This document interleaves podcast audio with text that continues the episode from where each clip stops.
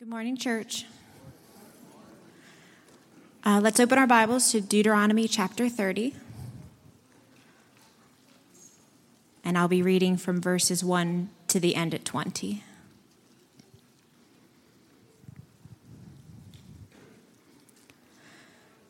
And when all these things come upon you, the blessing and the curse, which I have set before you, and you call them to mind among the na- all the nations where the Lord your God has driven you, and return to the Lord your God, you and your children, and obey his voice in all that I command you today, with all your heart and with all your soul. Then the Lord your God will restore your fortunes and have mercy on you, and he will gather you again from all the peoples where the Lord your God has scattered you. If your outcasts are in the uttermost parts of heaven, from there the Lord your God will gather you, and from there he will take you. And the Lord your God will bring you into the land that your fathers possessed, that you may possess it. And he will make you more prosperous and numerous than your fathers. And the Lord your God will circumcise your heart and the heart of your offspring, so that you will love the Lord your God with all your heart and with all your soul, that you may live. And the Lord your God will put all these curses on your foes and enemies who persecuted you. And you shall again obey the voice of the Lord and keep all his commandments that I command you today. The Lord your God will make you abundantly prosperous in all the work of your hand, in the fruit of your womb, and in the fruit of your cattle, and in the fruit of your ground. For the Lord will again take delight in prospering you, as he took delight in your fathers, when you obey the voice of the Lord your God, to keep his commandments and his statutes that are written in this book of the law, when you turn to the Lord your God with all your heart and with all your soul. For this commandment that I command you today is not too hard for you, neither is it far off. It is not in heaven that you should say, Who will ascend to heaven for us and bring it to us, that we may hear it and do it? Neither is it beyond the sea that you should say, Who will go over the sea and bring it to us, that we may hear it and do it? But the word is very near to you. It is in your mouth and in your heart, so that you can do it. See, I have set before you today life and good, death and evil. If you obey the commandments of the Lord your God that I command you today, by loving the Lord your God, by walking in his ways, and by keeping his commandments and his statutes and his rules, then you shall live and multiply, and the Lord your God will bless you in the land that you are entering to take possession of it. But if your heart turns away, and you will not hear, but are drawn away to worship other gods and serve them, I declare to you today that you shall surely perish. You shall not live long in the land that you are going over the Jordan to enter and possess. I call heaven and earth to witness against you today that I have set before you life and death, blessing and curse. Therefore, choose life, that you and your offspring may live, loving the Lord your God, obeying his voice, and holding fast to him, for he is your life and length of days, that you may dwell in the land that the Lord your God swore to your fathers, to Abraham, to Isaac, and to Jacob, to give them. This is the word of the Lord. In case I haven't met you, uh, my name is Matthew, and like uh, many of you have in recent weeks, I am getting over something. And so if I sound a bit like a frog, uh, do not be distracted. The word of our living God remains unchanged. And if Paul was with the churches that he planted and pastored in weakness and trembling, I do not hesitate to be with you with the remnants of a little cold. So, Lord, I pray this morning, no matter how our bodies are doing, that we would hear from you. Um, you are our life and our length of days. And I pray that you would give us attentive, submissive, obedient, responsive hearts now. In Jesus' precious name. Amen. Amen. How many of you have ever, ever read a choose your own adventure book? Do you know what I'm talking about? Put your hands up if you have. Choose your own adventure. Okay. Yep. A lot of people on the left. choose your own adventure over here. Um, if you haven't, here's the basic scenario, okay? You are a main character in a story. And the opening chapter in the book presents you with a dilemma of some sort, right? There's a problem. Like all good stories, everything's going on, something's wrong. Say you hear a strange sound coming from the barn. Do you A, grab a flashlight and investigate? Or B, call the police and wait for them to show up? Right? Which one is it? If you choose the first option, turn to page 35. If you choose the second option, turn to page 38. I will not ask how many of you cheat at this point. No fair. But if you don't cheat, you have no idea what's going to happen next. But if you turn to page 35, you might read a burglar shoots you as soon as you enter the barn, you're dead. It's, it's, it's doesn't, that's really how it goes. Or you turn to page 38, you might read, when the police arrive, they can't find anything wrong. And the adventure continues. So what's, what's the point? The whole thrill, supposedly, some of you think, I hate books like this, but the thrill for those that enjoy them comes from making choices where the consequences are completely unknown.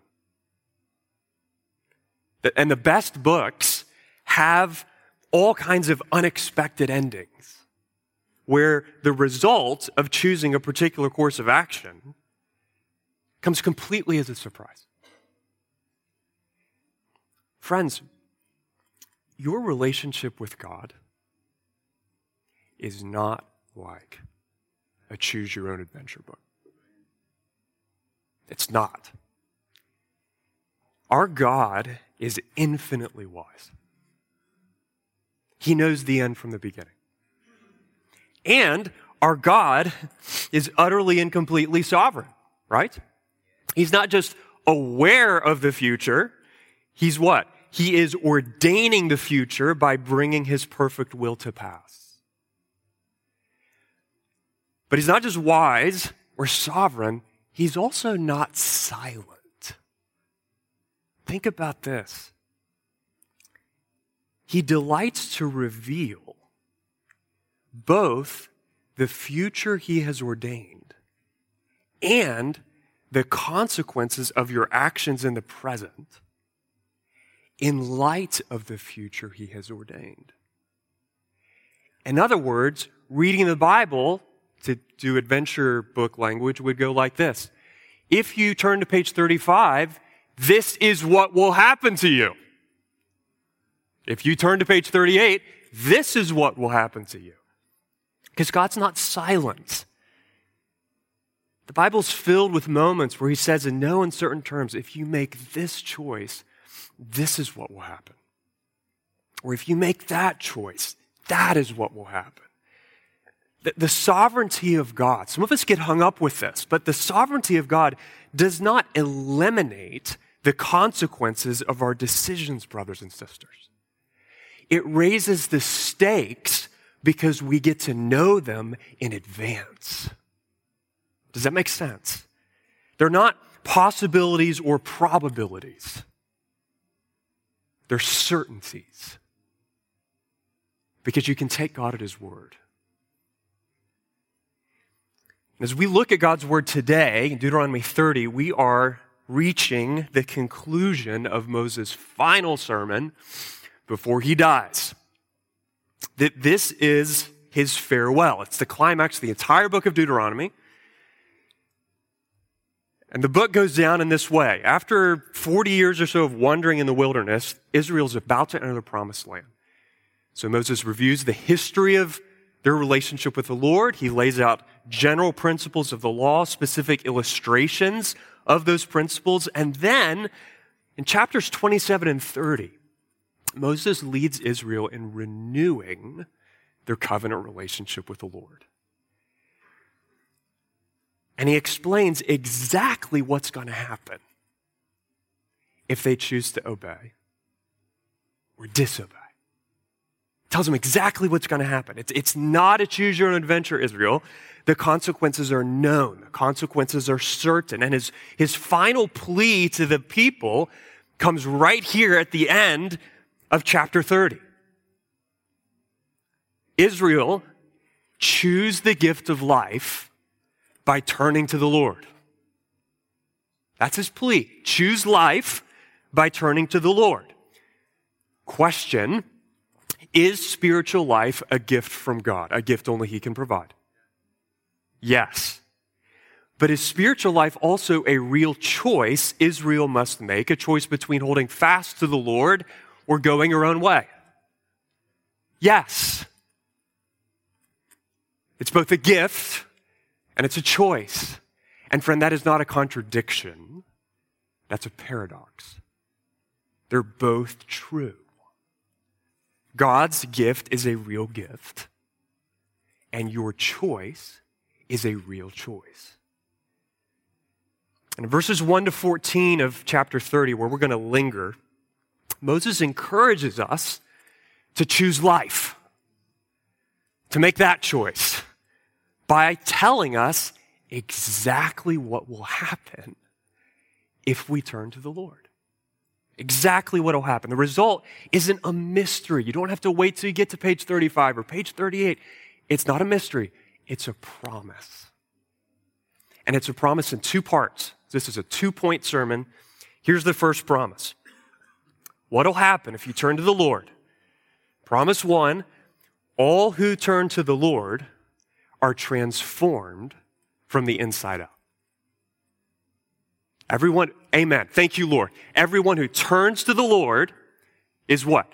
Transformed from the inside out. Look at verse 1. In verse 1, Moses turns Israel's attention to the future. To the future, a day when, when what's gone down? A day when she's tasted the blessings of life in the land and she's tasted the curse of death and exile. All the promises that, that Moses just finished making, everything he just finished saying in chapter 28 have come to pass. The people of God are what? Among all the nations where the Lord your God has driven you. They're in exile. And at that point, Moses declares, wait, when you hit, as it were, rock bottom, some of you know what, that feels like. You are going to call to mind, Israel, notice that language, everything I have set before you today. You're going to remember God's word. The word I preach to you, and, and you will realize, Israel, that all of it was true.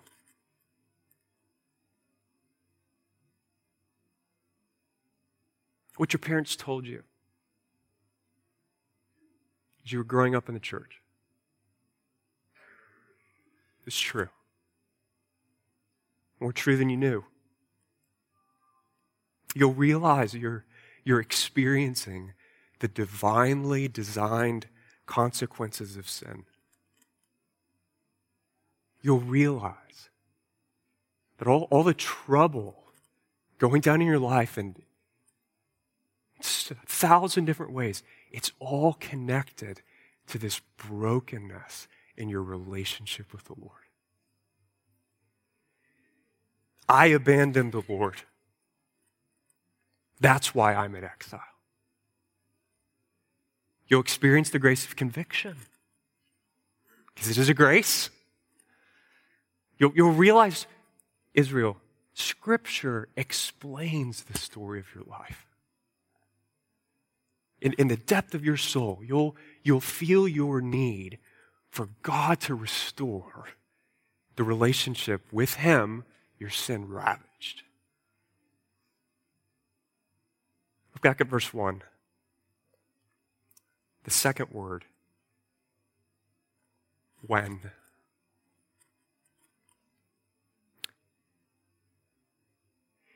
Don't you love the fact that Moses says that day is a when and not an if. I've been chewing on that all week. Oh, Lord, it's a when. It's not an if. Why? Because we serve a faithful and sovereign God, Kingsway. He delights to grant the grace of conviction. And he what? He uses his word to do it, right? That's why one of the best things you could do in 2024 with any friend of yours or family member of yours who doesn't know Jesus is what? To invite them to read and study God's word with you. He uses his word to do that. And what does God's effectual word do? Notice it, it doesn't just prompt Israel to simply change your behavior or stop yelling at the kids so much or start going back to church or, or to think positive thoughts about ourselves. No, no. The word of the Lord compels Israel to turn toward the Lord. That's what it does. The word of the Lord compels her. It's going to compel you. And that day, Moses says, to turn to the Lord. Verse 2. You what? When you return to the Lord your God, you and your children, and obey his voice in all that I command you today with all your heart and with all your soul. God's word compels her to return. To choose life by returning to the Lord of life. And friend, that's a, that's a turning or a returning that goes down at the level of your heart. Your inside the, the control center of your inner man, so to speak. That turn looks like, like turning away from embracing your own thoughts, your own desires, your own commitments, and turning toward what? God's thoughts, God's desires, God's commitments. You, you turn away from from stiff arming God and turn toward trusting God. You turn away from believing in yourself, trying to create life by, by keeping all the rules or breaking all the rules. And what? You, you turn toward believing in Jesus, the eternal Son of God, tr- trusting Him to, to rescue you from death and give you life where you used to ignore what God says is wrong, you see sin for what it really is death to your soul. Instead of enjoying sin, you grieve sin. Instead of hiding sin, you confess sin. Instead of celebrating and loving it, you're ashamed of it and hate it. You, you come to your senses, spiritually speaking. You, you, you turn off the path of obeying your voice and turn toward the path of obeying God's voice. Because you know that's the only path that leads to life. That's the turn. That's the return. And if you want one word to describe all that, you know what the biblical word is for that? Repent. Repent. It's repentance. Moses isn't talking here about a day when Israel will feel bad for the wrong things they've done. That's not repentance. Or that day Israel will, you know, try to listen to her better angels or, or, or be a better person. A lot of people are going to try to do that. 2024 is coming up. I'm just going to, you know, I just, I'm just going to try to be better this year. That's not what repentance is, friend, at all. Listen, repentance will change the way you relate and behave toward other people. But repentance fundamentally has nothing to do with other people. It has everything to do with how you are relating to your Maker, how you're relating to God. The core of repentance is a change in the way you're relating to God. It's about returning to the Lord. And what does God promise will happen if Israel does that? Look at verse 3. Same things God promises will happen if you repent today, friend. Then the Lord your God will restore your fortunes and have mercy on you, and he will gather you again from all the people where the Lord your God has scattered you. What, what, what does God promise he will do if you repent? Again, it's not a choose your own adventure. It's, it's a known. It's a certainty. What, what's the promise? He will mercifully restore you. Starting in your relationship with Him and extending to every corner of your life. Why? Because the grace of God doesn't leave any rock unturned. Doesn't matter how far you've gone. What's Moses say? From the uttermost parts of heaven, verse 4, God is able to save you. No matter what's happened, no matter how deeply buried you are under the consequences of sin, Jesus is able to draw you out and bring you back to himself. He died for your forgiveness, friend. He rose to set you free. Is your child far from God? Mom or dad? Is your close friend far from God? Spiritually speaking, is the, is the spouse sleeping in bed next to you at night in the uttermost parts of heaven?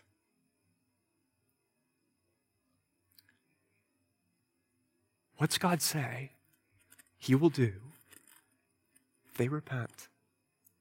From there, the Lord your God will gather them. From there, the Lord your God will take them. But, brothers and sisters, do not lose heart in the work of personal evangelism this year. Okay? God is able, the gospel is powerful, Jesus is mighty to save. And look at verse 5, because I want you to notice here when we repent, God does a lot more than just bring us out of the land of darkness.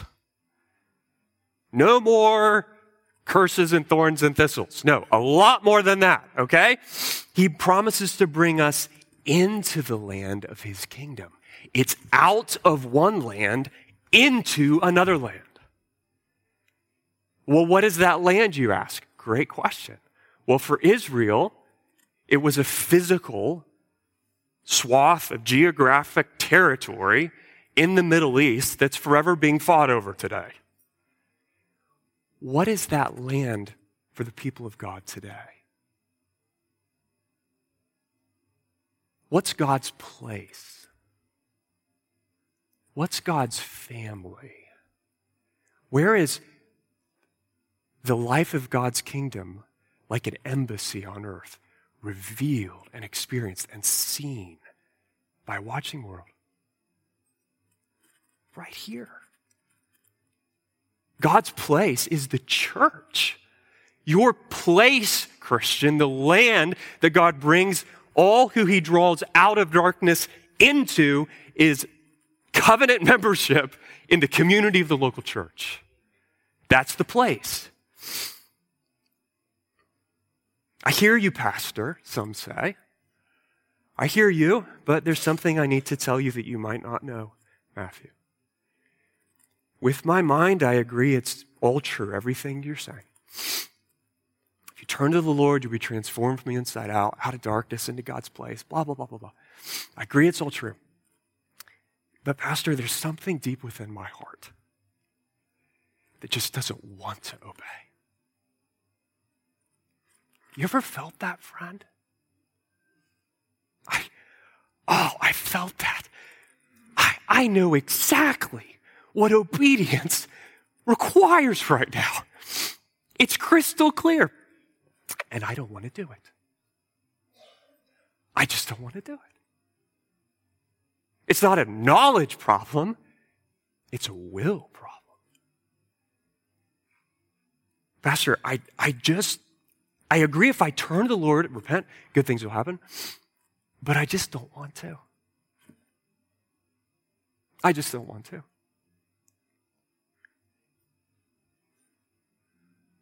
Is there any hope for you?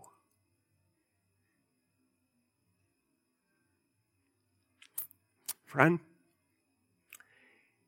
there's more hope than you could ever realize. It's found in verse 6.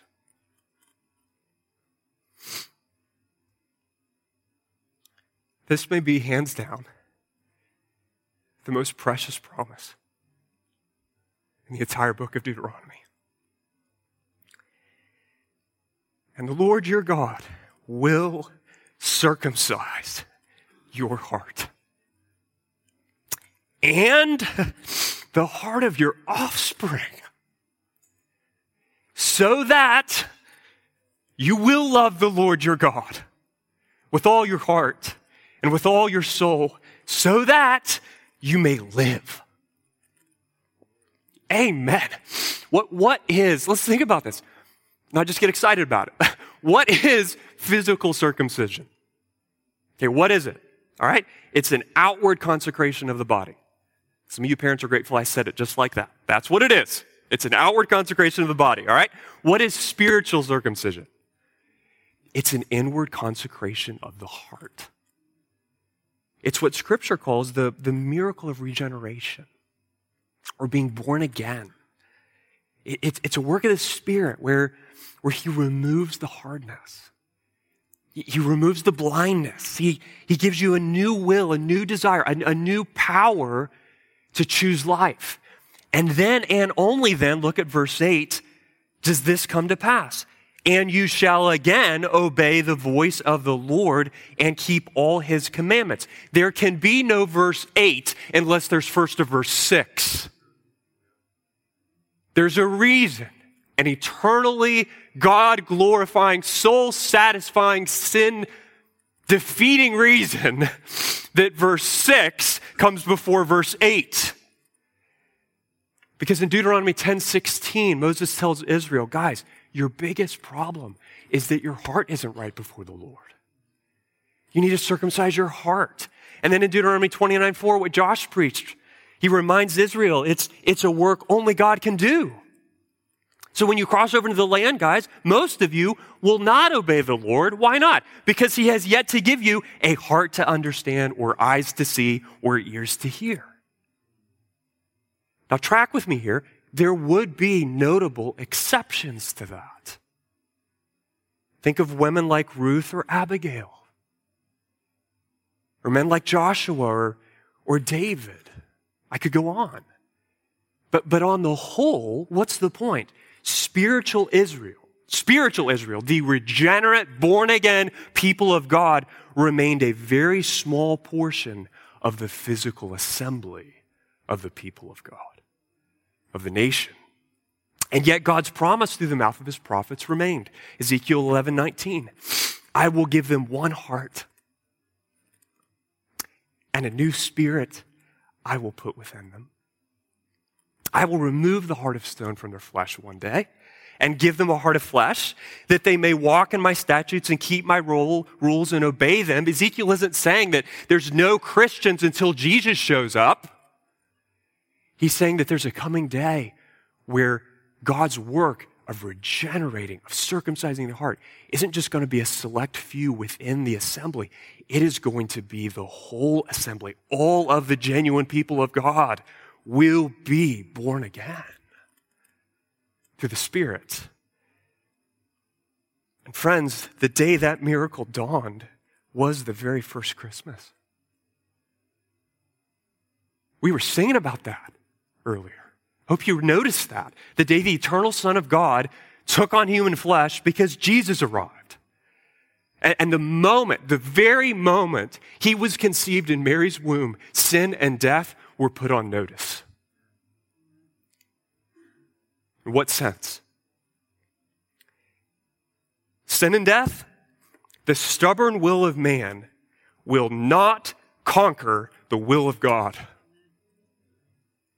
God has come to do what only God can do. And, and Christian, what, what did God do after he, after he lived and died to redeem you from sin and death? He ascended back to heaven. What did he do there? Chilled. No. he poured out the gift of the Holy Spirit upon his people.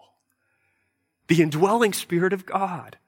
Pentecost brought verse 6 to pass. Listen to Romans 2:28. Now, under the new covenant, no one is a Jew who is merely one outwardly, nor is circumcision outward and physical but a Jew, a member of the people of God, a genuine member of the people of God, is one inwardly. And circumcision is a matter of the heart by the Spirit. What's Moses' point? What's, what's Paul's point? The same point I'm making today. Friend, you need God to change your heart. No less than Israel. You don't have power to love the Lord your God with wholehearted devotion, but the Spirit does. Because He is God. Think about that. No one loves God more than God. No one's more satisfied with all that God is and has been and always will be than God Himself. And so when God has put His Spirit, not just the immanence of His power, but the third person of the Trinity, not the crazy uncle, fully God, in you, you have the very power God has to love the Lord your God. He's able to give you a will to turn to Jesus and a desire to obey Jesus. But here's the question How does that miracle happen? You're just chilling along and going around your own business, and wham! Spirit of God! Didn't see that coming. Didn't really want that. Not interested in that at all, but I guess it's going down. Yeah. Well, God delights to break in, surprise us. But, friend, that miracle happens when you choose to repent. This is really important. Okay? Look at verse 6. The when of verse 6, the when it goes down, is crystal clear in verse 1 and verse 10. So if verse 6 in the middle is what will God do that makes it all happen, verse 1 and verse 10 are the bookends that remind us, that encourage us, that warn us this is when it happens.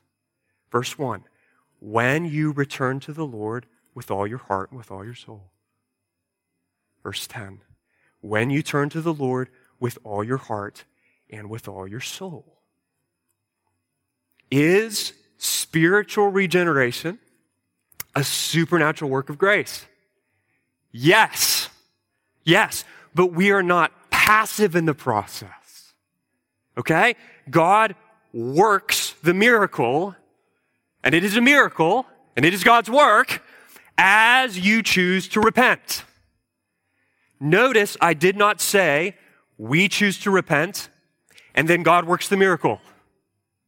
Or we do our part and then God does his. Business partners. No. They cannot be separated. They can't be separated. Don't try to separate them. You can't. They're two sides of the same coin. How do we know that? Not just because the pastor says so. Look at the book, all right? Because the phrase Moses uses to describe the result of our choice to repent in verse 1 and verse 10, turning to the Lord with what? All your heart, all your soul, is the same phrase he uses in verse 6 to describe the result of spiritual circumcision. Loving the Lord with what? All your heart and all your soul. So, is the spiritual life a gift God gives or a choice you make? Yes. Yes. It's a gift and it's a choice. There is no gift without a choice, and there is no choice without the gift. Which is why, please hear me, passages like Deuteronomy describe repentance as what? choosing the gift of life. You want a definition of repentance? That's a great one. Choosing the gift of life. Whereas Paul commands in Philippians 2 work out your own salvation with fear and trembling. Because God helps those who help themselves. No. No. I sure hope that's not being projected. Work out your own salvation with fear and trembling, for it is God who works in you both to will and to work for his good pleasure. Put it together like this, all right? God is gracious. His work enables and empowers our work. And we are not passive. He transforms us from the inside out as we repent. Few words of application before we move to point two. So many people, why, why do I linger here? So many people try to change their behavior without the grace of repentance. Try to change their actions without dealing with their relationship with God, right? I'm trying to be a better husband. I'm trying to be a better son or daughter. I'm trying to be a better person. Friend, Deuteronomy 30, especially verse 6, shouts at you, that's not going to work. That's never going to work. You can't transform yourself from the inside out. What's the first main point, promise of this passage? It's not a mystery. It's not, I wonder what's on page 38. No. Those who turn to the Lord, only those who turn to the Lord, are transformed from the inside out. And frankly, my own life is a case study. I debated sharing this, but I think it'll be helpful, seeing as how my voice is holding up. For, for much of the last 16 years of pastoral ministry, I have worked way more hours each week than is healthy or wise in the long run. Thank you, Chris. My beloved fellow elder.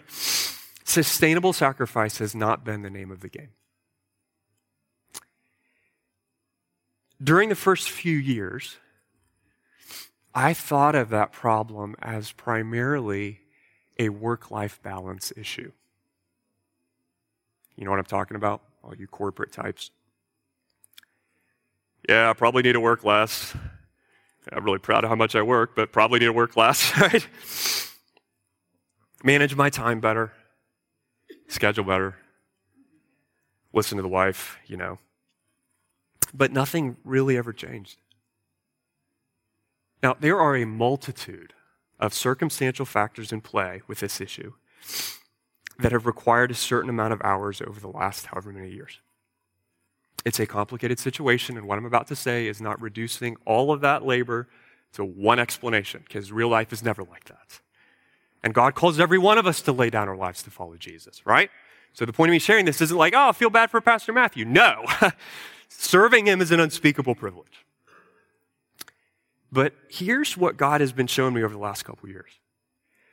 A big part of the issue here is that I need to walk in repentance. Oh, is the pastor talking about repenting? I thought he had to be perfect. Isn't that why he's the pastor? No. I'm trying to follow Jesus just like y'all. Right? So what do I how do I need to walk in repentance? I, I need to turn away in many respects, to turn away and keep on turning away. I'm not talking about a moment, I'm talking about a life here, okay? A life of turning away from trusting that my work or my attention or my power or how quickly I answer your emails will build this church.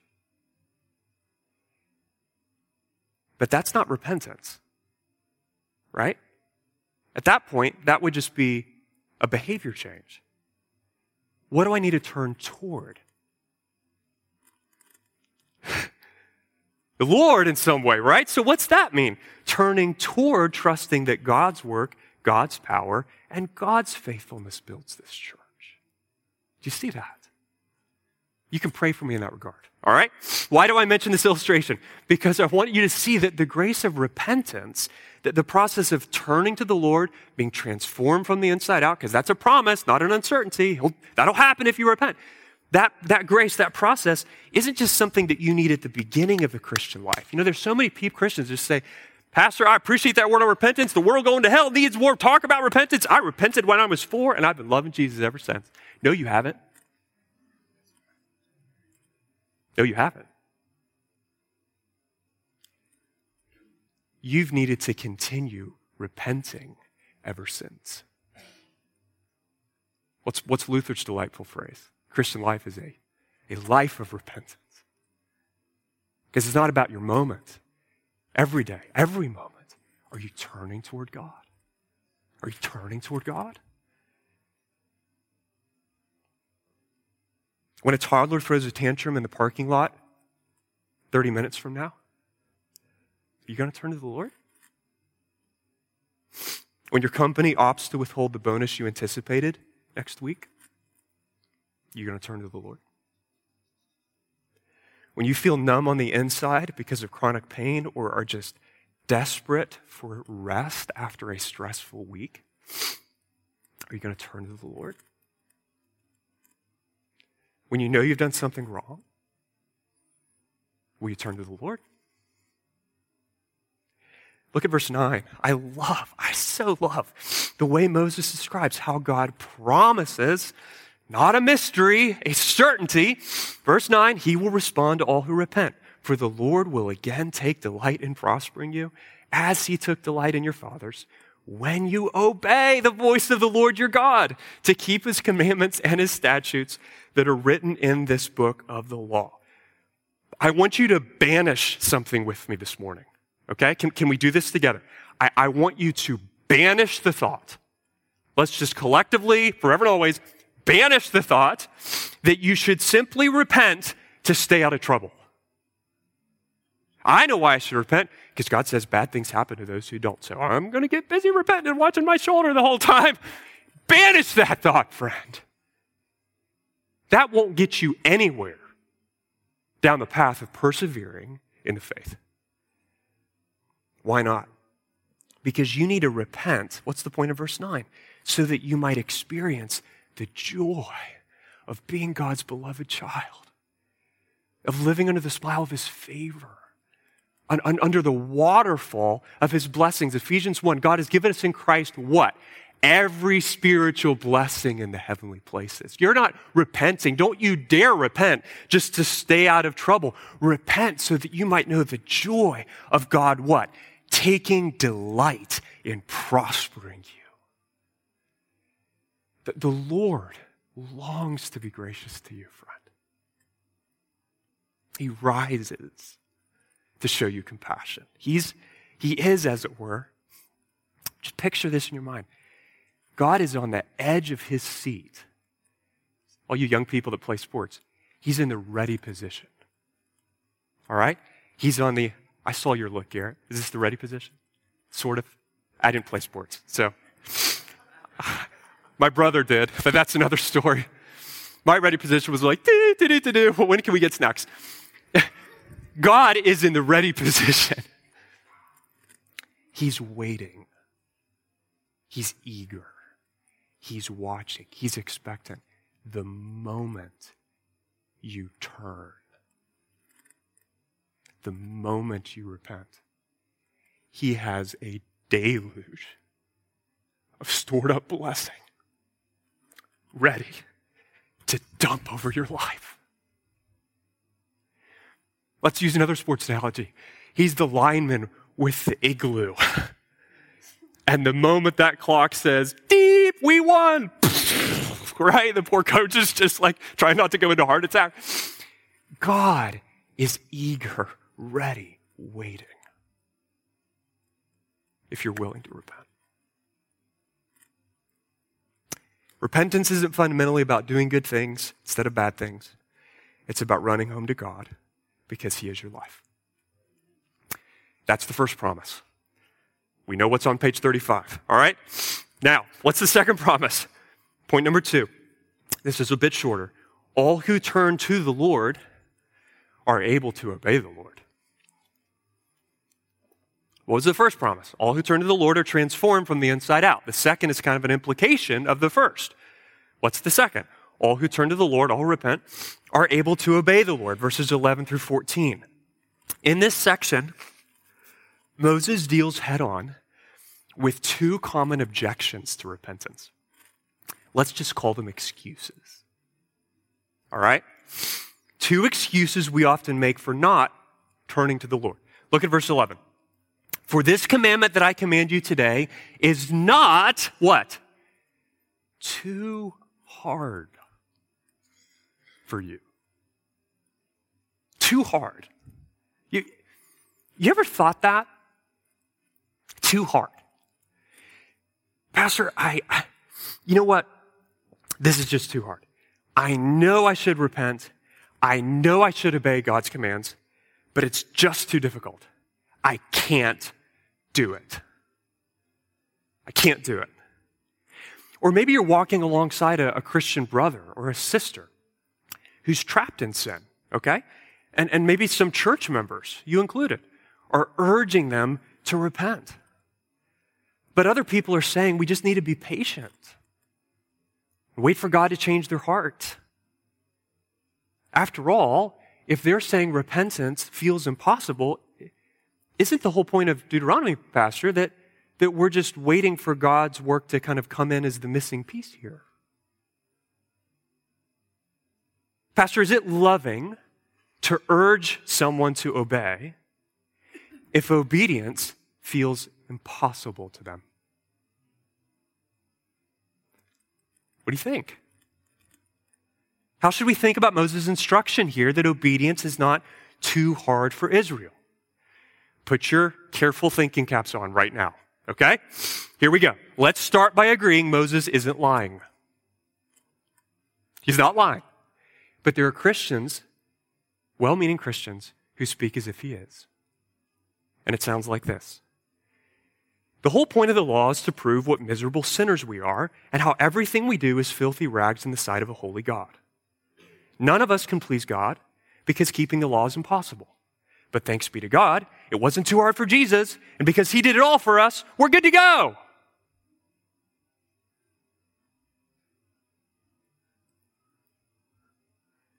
Is that biblical? Sarah Campbell says, in a sense, yeah. Some of that is, but most of that is not. It's not careful. And because it's not careful, it's spiritually deadly. Christopher Wright says it well.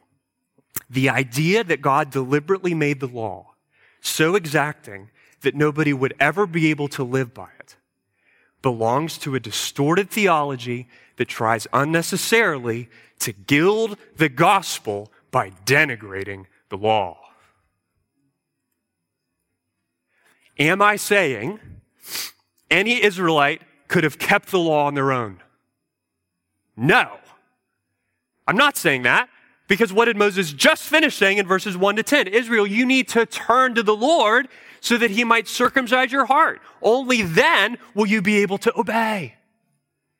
So, yes, the ultimate fulfillment of that promise awaited the outpouring of the Spirit under the new covenant. But let's remember, friends, there were genuine believers among the ethnic people of Israel who trusted and obeyed the Lord even before Jesus arrived on the scene. I mean, why, why, why does Hebrews 11 commend the faith of so many Old Testament saints, Gentiles included? Why, why do the prophets applaud the obedience of King David or Hezekiah or Josiah's men who what? Did what was right in the eyes of the Lord. It wasn't because they obeyed perfectly or they earned their salvation through their obedience. The law never told anyone to do that. Ever.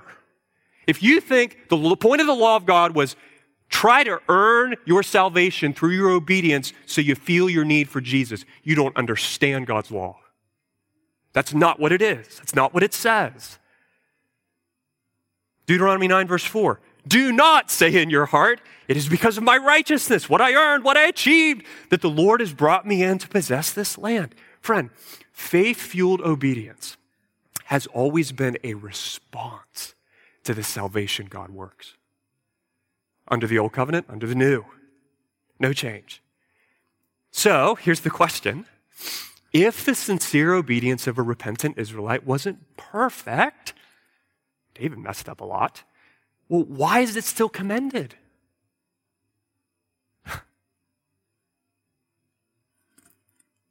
because all that was imperfect in it was forgiven for Jesus' sake. The entire sacrificial system pointed to that all along. Bottom line, if any Israelite turned to the Lord, repented of their sins, and were empowered as a result to obey God's law, not perfectly, but faithfully, they could what? They could take joy. They could take joy in knowing their obedience was pleasing in God's sight. No less Christian than today, you can take joy in the same. Brothers and sisters, I'll say it this way.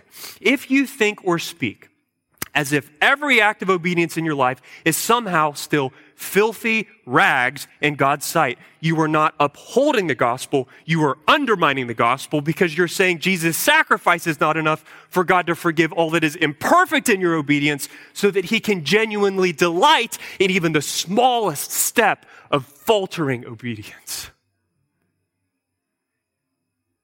And in the process, you're demolishing one of the most powerful biblical incentives for obedience under the new covenant. Namely, we can please our Father. We can please our Father who loves us through spirit empowered ability to obey. Colossians 1:10 walk in a manner worthy of the Lord because all you do is filthy rags. No, fully pleasing to him. Bearing fruit in every good work increasing in the knowledge of God. Israel's problem, in other words, was not that she could not keep God's commands. God stood ready and willing to change her heart and empower her to obey. Israel's problem was that she would not keep God's commands. She was unwilling. She refused to turn to the Lord. Friend, the same principle holds true today. Let's apply this. Maybe you watch your Christian spouse, or you see some Christian friends, and you think, man, living like that just looks too hard. I mean, like, I'm just tired watching how many times you pray and read your Bible and go to church. Uh, no, thank you. Friend, if you're willing to turn to the Lord, it's not too hard. That's the whole point. That's the point of verse 11. It's not too hard. Okay, Matthew, well, then what should I do? Because it sure feels too hard. Friend, you need to repent. Do you see? You need to repent. The reason it feels too hard is because you've been unwilling to turn to the Lord. But if you turn to the Lord, He will circumcise your heart, and suddenly you will realize this is not too hard at all. I can't obey. I can't please God. You need to cry out to God to change your heart and to give you the will to trust and obey him. Acts 2:21. Everyone who calls on the name of the Lord shall be saved. Before we leave this point, Christian, remember this.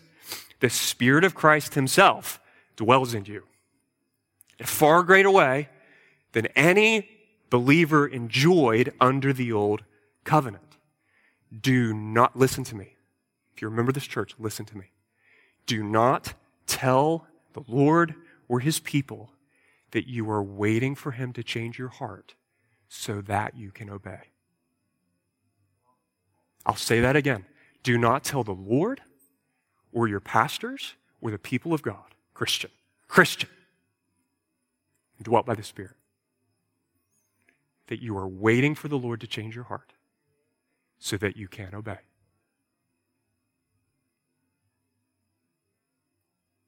God has already given you, through the Spirit, all you need for life and godliness. So the question, Christian, the issue is never, am I able? The issue is, are you willing? Are you willing? God's commands are not too hard, brothers and sisters. You're able to please Him, so choose life by walking in repentance. Here, here's the second objection. If the first was, it's too hard, here's the second. Second excuse we make. Back at verse 11. This commandment that I command you today is not too hard for you, neither is it what? Far off. not far out. Far off. far off. What, what's Moses saying here? Why will it not work to say with the agnostic? I know there's a God out there somewhere. I'm just not sure who he is. Why will it not work to say with the Bible critic, you know, they're just there are just so many interpretations out there, Matthew. How, how can we really know what's true? Why will it not work to say with the lazy Christian? Because that can be a real thing. The Bible's just so hard to understand. I don't even see why I should bother trying. Friend, the reason none of those attitudes work is because every one of them is built on a lie. Look at verse 12. What, what do ascending to heaven or going beyond the sea represent? It's, a, it's an image, it's a symbol. Things that feel utterly elusive, completely out of reach. What's Moses' point? God's commands are not like that. They're not far off. They're not unknowable or unclear or impossible to understand. Look at verse 14. The word is what? It is very near to you. It is in your mouth. It is in your heart so that you can do it. You can do it. How could Moses say the word that marks out the path of life is not far off in an unknowable, unclear, or impossible to understand kind of way? It's not a mystery. It's because God clearly and perfectly revealed himself to Israel through the perfect gift of his breathed out written word. Using the gift of human language, because it's a gift. It's not fundamentally a power grab by Western imperialists. It's a gift so that God's people could know him and turn to him and, and obey him for who he is. And yet, yet, Israel did not have what we have, brothers and sisters. They didn't have it because, because God has spoken to us through more than his word written. He's spoken to us. He's brought his word very near. How? Through the Word made flesh. Through Jesus Christ. The first Christmas, when the same God brought His Word near in a far greater sense. The near word of the law has been superseded by the nearer word of Christ. Romans 10 verse 8. The word is near to you, Paul says, in your mouth, in your heart. That is the word of faith that we proclaim because how did it come near? If you confess with your mouth that Jesus is Lord and believe in your heart that God raised him from the dead, you will be saved. Through the work of the Spirit, God writes his words on our hearts by giving us a new heart that sees Jesus and treasures Jesus. So, Kingsway, do not say God's word is too hard. And do not say God's word is too far off. In Christ, God has brought it near. And through the indwelling power of the Spirit, you can obey him. You can please him. All who turn to the Lord, what's the promise? are able to obey the Lord. What a promise. Don't get that wrong. Conclude with this. Perhaps there is a part of you that hears everything I've said today, and you think, well, well and good, Pastor. Well and good it's good to remember that spiritual repentance has benefits for those who are into religion. But frankly, I'm not. And my life seems to be kicking along just fine. I don't know what the hmm, you're talking about. I have a great job. I'm living the American dream. I just don't see why this whole repentance thing matters if, frankly, I'm not interested in being transformed from the inside out or being able to obey the Lord. No offense,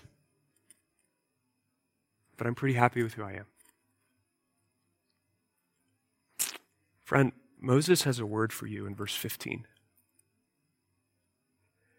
See, I have set before you today life and good, death and evil. throughout all of human history. Every culture, every language, every time, since the dawn of time. Every man or woman, at all times, in all places, is walking one of two paths. The path of turning away from God, which leads to death, the path of turning toward God, which leads to life.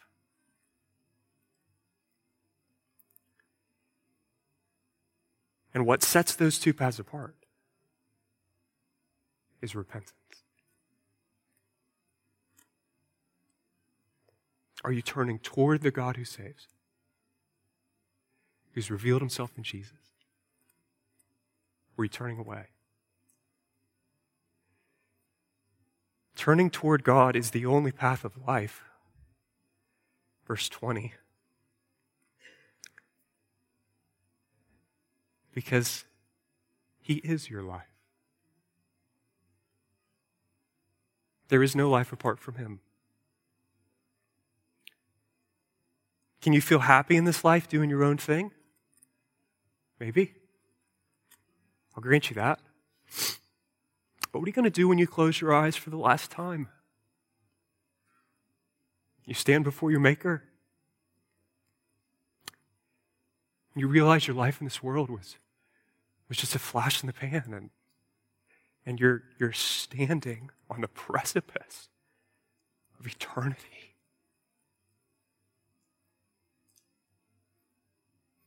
You're going to stand there. What are you going to do then?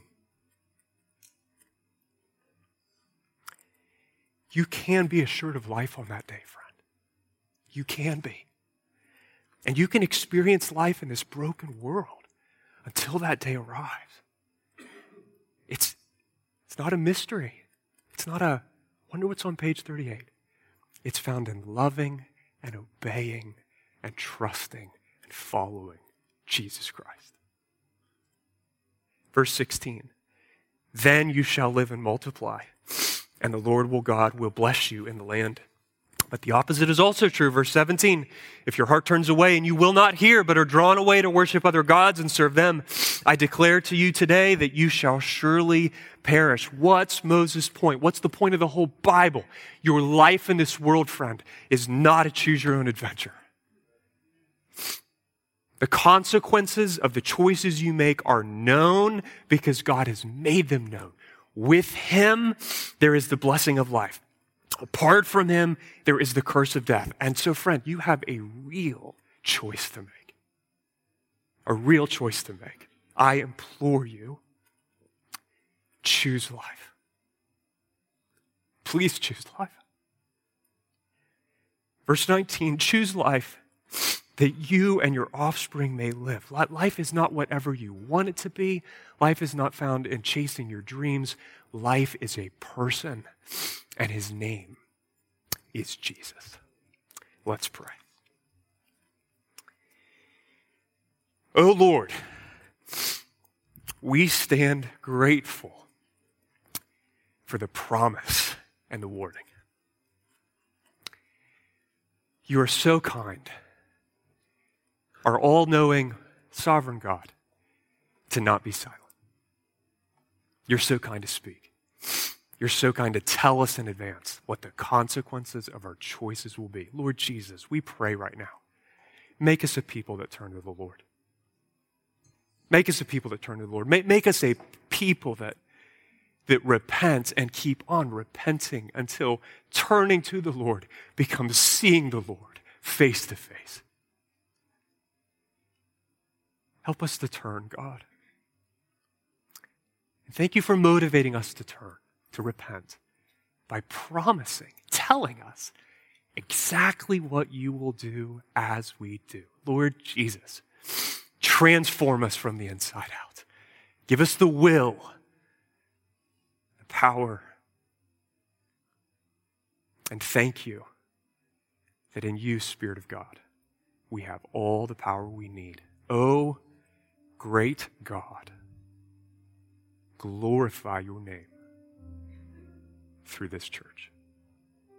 Amen.